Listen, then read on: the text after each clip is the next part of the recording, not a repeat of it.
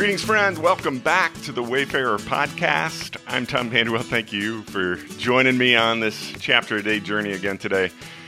We're in Psalm 115, and I grabbed the 16th verse, which says, The highest heavens belong to the Lord, but the earth he has given to mankind. Today's podcast is entitled Dominion. I want to start out with a quote by Steve Martin, who said back in the 1970s, Always keep a litter bag in your car, and when it fills up, you can toss it out the window. End quote. Now, along my life journey, I've seen tremendous change. Here are some things I remember as a child smoking was acceptable anywhere. Every car came with an ashtray. Sometimes, even in the back seat, they would have them in the arms. Every airline armrest had an ashtray. I remember always knowing which door at the school led to the teacher's lounge because the smell of smoke permeated out of it. When it came time to get my grandpa and grandma Speckengali, both who were smokers, a birthday or Christmas gift, we ponied up for a new cigarette case, a pipe lighter, a box of cigars. One year we got grandma this little case. It looked like a treasure chest but you would put the cigarettes in there, and then when you push the button, this door would open up, and a skull and crossbones would bring up a cigarette from the chest as it played the dead man's dirge. There were no adopt a highway programs cleaning up the roads back when I was a child. Trash was tossed out car windows, and it was prevalent and everywhere. That's just what you did. Tossing trash out your car window was commonly acceptable. There was no recycling. There was no composting. There was no waste management.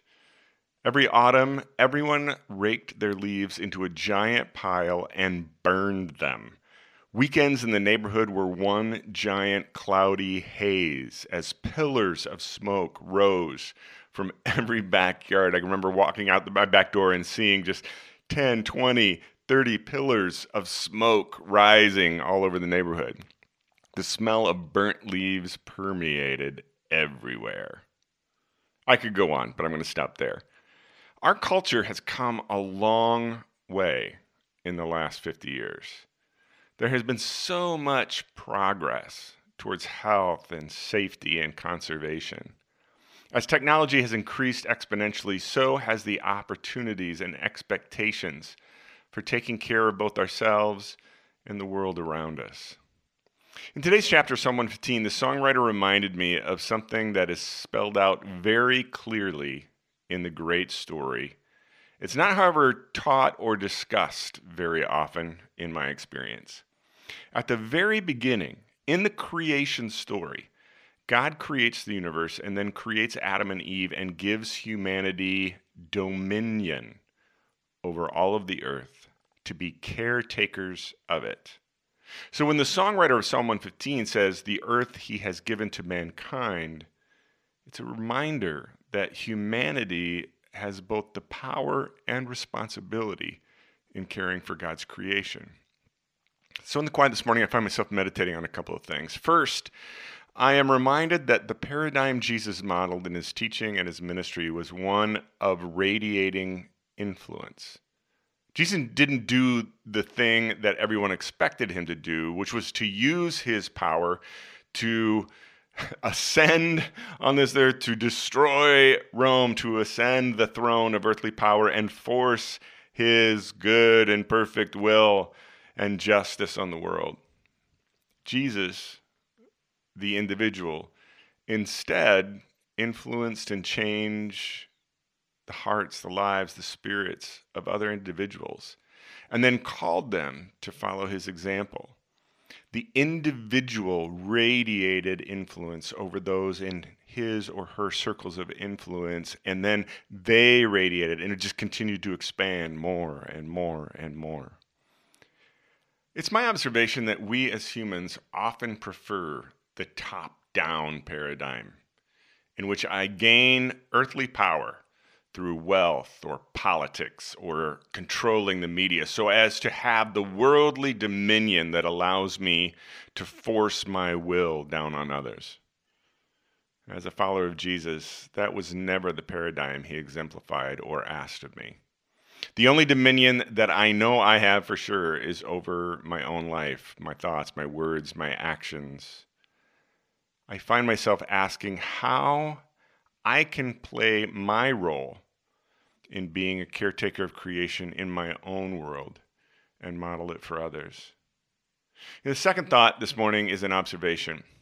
I increasingly see a generation rising up for whom human progress is not enough.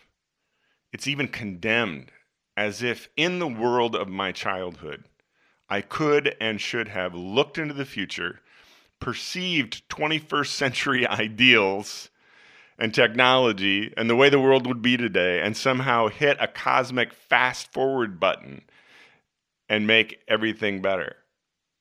The tremendous advancements made in my lifetime fall short of a perfection that seems to be expected, even demanded, immediately today. Which brings me back to dominion.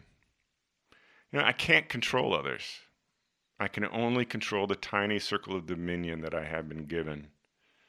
So I'll ask myself to keep being a better and better caretaker of God's creation in the ways that I personally control and interact with. I'll continue to get better at being a positive influence on my circles of influence in both my example, my conversation, and also encouragement. Like the neighbor who I saw throwing trash out their car window as they drove by my house. It still happens far too often. I went out in the street and picked it up.